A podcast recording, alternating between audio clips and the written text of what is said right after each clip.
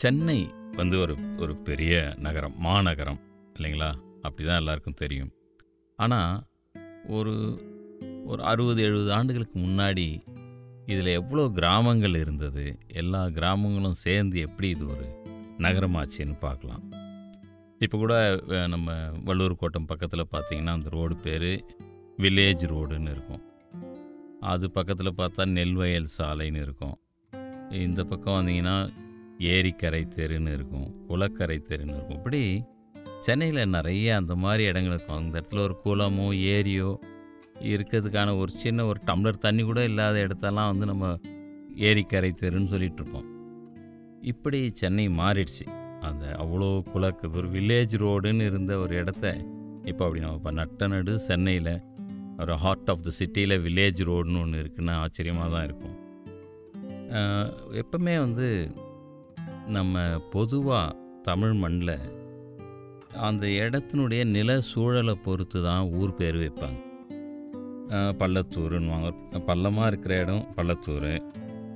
அது பக்கத்தில் ஒரு குன்று இருந்ததுன்னா குன்றத்தூர் குளத்தூர் மேட்டூர் பனையூர் ஆத்தூர் நெல்லூர். இப்படி பார்த்தீங்கன்னா ஏதோ ஒரு இதை சா ஒரு அந்த மண்ணை சார்ந்து அங்கே நடக்கிற ஒரு செயலை சார்ந்து ஊர் பேர்லாம் இருக்குது திருச்சிராப்பள்ளி தஞ்சாவூர் மதுரை கோயம்புத்தூர் திருநெல்வேலி போன்ற பெரிய நகரங்களுக்கும் அது பொருந்தும். சின்ன சின்ன ஊர்களுக்கும் கூட பொருந்தும். பிற்கால சோழர்கள் காலத்தில் தான் வந்து இந்த மாதிரி ஒரு மேட்டூர் பனையூர்னு வைக்கிறதெல்லாம் போய் அரசர்கள் பெயர்களை சூட்டும் ஒரு இது வந்துச்சு.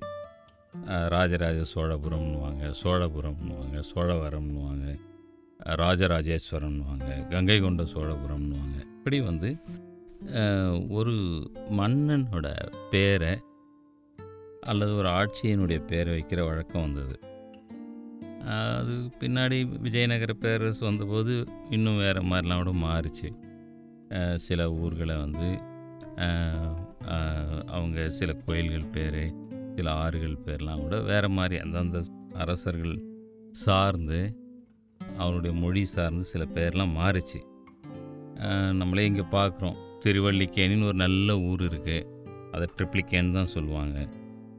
தஞ்சாவூரிய டேஞ்சூர் அப்படின்றது நாகரிகம் ஆயிடுச்சு. ட்ரிச்சின்றாங்க. இப்படிலாம் வந்து ஊர் பேரை வந்து அந்த தொன்மையை வந்து மறந்து போகிற அந்த சூழல் நம்ம பார்க்குறோம் என்னோட நண்பர் தோழர் எழுத்தாளர் ஆ வெண்ணிலா இருக்காங்கல்ல அவங்ககிட்ட பேசிகிட்டு இருந்தபோது அவங்க ஊர் வந்து வந்தவாசி. என்னங்க அது வந்தவாசினா என்ன அர்த்தம் அப்படின்னு கேட்டேன். தெரியலங்க. அங்கே ஒரு கதை சொல்லுவாங்கன்னு அவங்க ஒரு கதையை சொன்னாங்க. என்னென்னா பிரிட்டிஷ் பீரியடில் ஒரு இங்கிலீஷ்காரன் அந்த பக்கம் போகிறான் ஒருத்தன் க அங்கே குளத்துல அவன் மாட்டு வண்டியை கழுவின்னு இருந்தானா அவன் வந்து இது என்ன ஊருன்னு கேட்டானா அந்த இங்கிலீஷ்காரன் இங்கிலீஷில். உங்கள் ஊர் இது என்ன ஊர் பேருன்னு? அந்த வண்டி கழுந்துன்னு தெரியல. என்ன செய்கிறேன்னு கேட்குறான் போல இருக்குன்னு நினச்சி வண்டி வாஷ் அப்படின்னானா அந்த அவன் வண்டி வாஷ்னு எழுதின்னு போயிட்டான். அதுதான் வந்தவாசின்னு இப்போ சொல்கிறாங்க அப்படின்னு அவங்க சொன்னாங்க. அது வேடிக்கையாகவும் இருக்கலாம் உண்மையாகவும் இருக்கலாம். ஏன்னா அதுக்கு ஒரு பெரிய காரணம் தெரியவே இல்லை அவனுக்கு இப்படி வந்து நம்ம ஊருக்கினுடைய பெயர்கள் வந்து ஒரு சில வினோதமான பெயர் காரணங்கள்லாம் கூட நம்ம கேள்விப்படுவோம். இப்போது கத்திப்பாறான்னு ஒரு இடம் இருக்குது அது என்ன கத்திப்பாரா அப்படின்னா என்னது? அது நிறைய பேர்கிட்ட கேட்டால் ஏதோ ஏதோ காரணங்கள் சொல்கிறாங்க உண்மையிலேயே அது வந்து ஒரு மிலிட்ரி கண்டோன்மெண்ட் ஏரியா அந்த ஒரு துப்பாக்கியில் கத்தி வச்ச துப்பாக்கியில் பரேட் நடக்கிற ஒரு இடம்.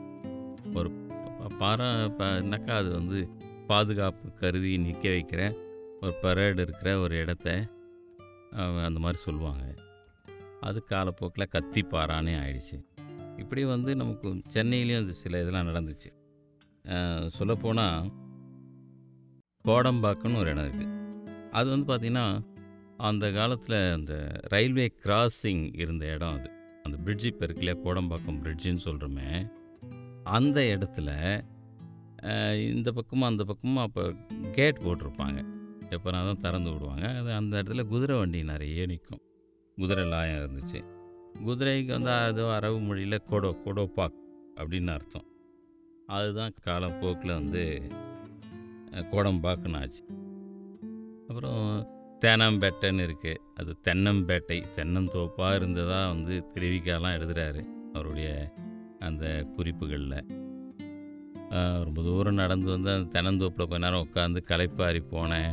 அந்த இடத்துல வந்து ஒரு சின்ன சுனை இருந்து ஒரு சின்ன ஒரு ஓடை இருந்தது. அதில் தண்ணீர் குடிச்சிட்டு மறுபடியும் கிளம்பி போனேன்லாம் எழுதுகிறாரு அது ஒரு தென்னை மரம் அதிகம் இருந்த தென்னம்பேட்டை தான் தேனாம்பேட்டை. இப்போ வள்ளூர் கோட்டம் சொன்னீங்களா அந்த இடம் வந்து ஒரு லேக் ஏரியா. ஒரு பெரிய ஏரி இருந்தது. ஒரு ஆயிரத்தி தொள்ளாயிரத்தி நாற்பதுகள் வரைக்குமே அந்த இடத்துல ஏரி பெரிய ஏரி இருந்தது. படகு போட்டிலாம் நடந்ததாலாம் அதில் நான் படிச்சிருக்கேன். அந்த படகு போட்டியில் கலந்துக்கிட்டு ஒரு ஒருத்தர் வந்து ஒரு பத்திரிக்கையில் பேட்டி கொடுத்த போது இப்படி வந்து அந்த அந்த லேக் ஏரியான்றது கேள்விப்படுறோம். அது மாதிரி பார்த்தீங்கன்னா நம்ம ஹைகோர்ட் பக்கத்தில் மண்ணடின்னு ஒரு இடம் இருக்குது அது என்ன மண் அடின்னா என்னது? அந்த பக்கம் வந்து உங்களுக்கு தெரியும் தீவுத்திடல் இருக்குது தீவுத்திடல் பார்த்தா ஒரு பெரிய குன்று இருந்தது. பிரிட்டிஷ்காரங்க காலத்தில் ஒரு பெரிய குன்று இருந்தது. அந்த குன்று மேலே ஏறி பார்த்தா நகிரி மலைலாம் தெரியும்னுவாங்க அப்போ. நகிரி நாகலாபுரம் மலை இருக்க. அந்த மலை தெரியும்னுவாங்க அங்கேருந்து பார்த்தா அந்த குன்று நரிமேடுன்னு பேர். ஒரு கட்டத்தில் அந்த மேடு தேவையில்லை. அது ஒரு ஒரு சேஃப்டி இல்லாமல் இருந்துச்சு அவங்களுக்கு. நிறைய நரி தொல்லை இருந்துச்சு அங்கே.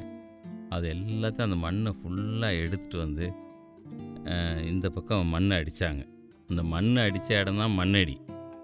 என்னென்னா அதுக்கு ஒரு இது வந்து அங்கே ஒரு ஈஸ்வரன் கோயில் பார்த்தா முக்கால்வாசி மூழ்கி மண் அடிச்சிட்டு ஒரு கொஞ்சம் தான் தெரியும். அது வழியாக இறங்கி உள்ளே போயெல்லாம் கும்பிட்டுட்டு வரதை பார்க்குறோம். அது வந்து மண்ணடி அந்த இடம்.